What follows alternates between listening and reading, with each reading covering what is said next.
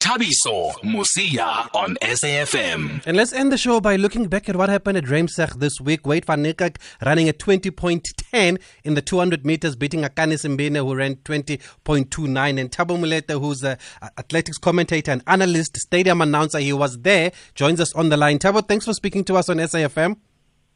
Hi there, Thabiso. Thank you for having me on your show, man. How good was that race and what can we read from that?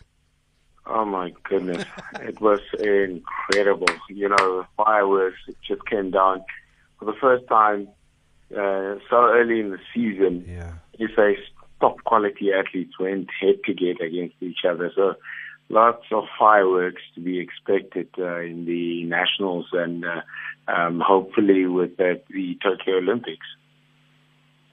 That, what does that 20.10 tell us about Wayde and how he's looking at the moment?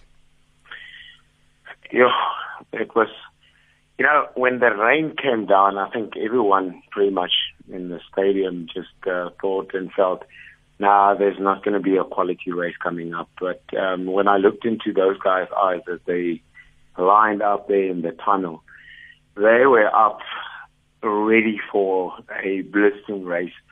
You know, um, they could have ran anyway. Didn't matter. they just came out to run against each other.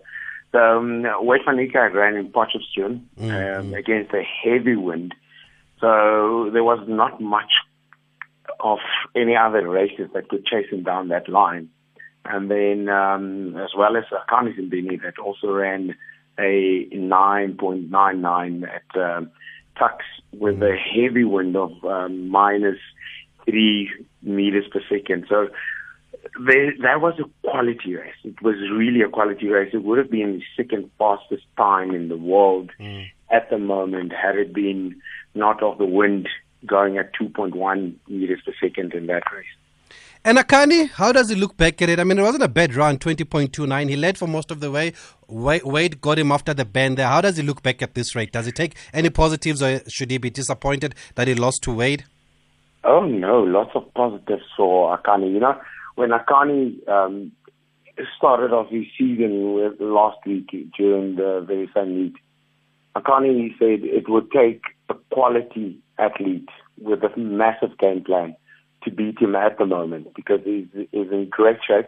I don't think he's done a lot of um, um, distance running, so he's been mm. running the short sprint. So yeah, um, I could see as they came around the bend, Akani after the race said to me, he didn't run such a great thing, but he went out like a rocket from those blocks.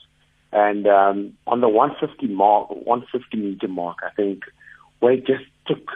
If you look back at that race, he just took a big, deep breath, and as he blew out, he just went out from them. Um, I think it was a game plan for Makani to take them on and put them under pressure way early in the race.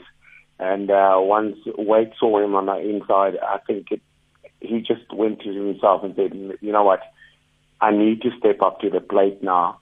Everyone has been anticipating this. There's a lot of fast times awaited for Wayde van Niekerk.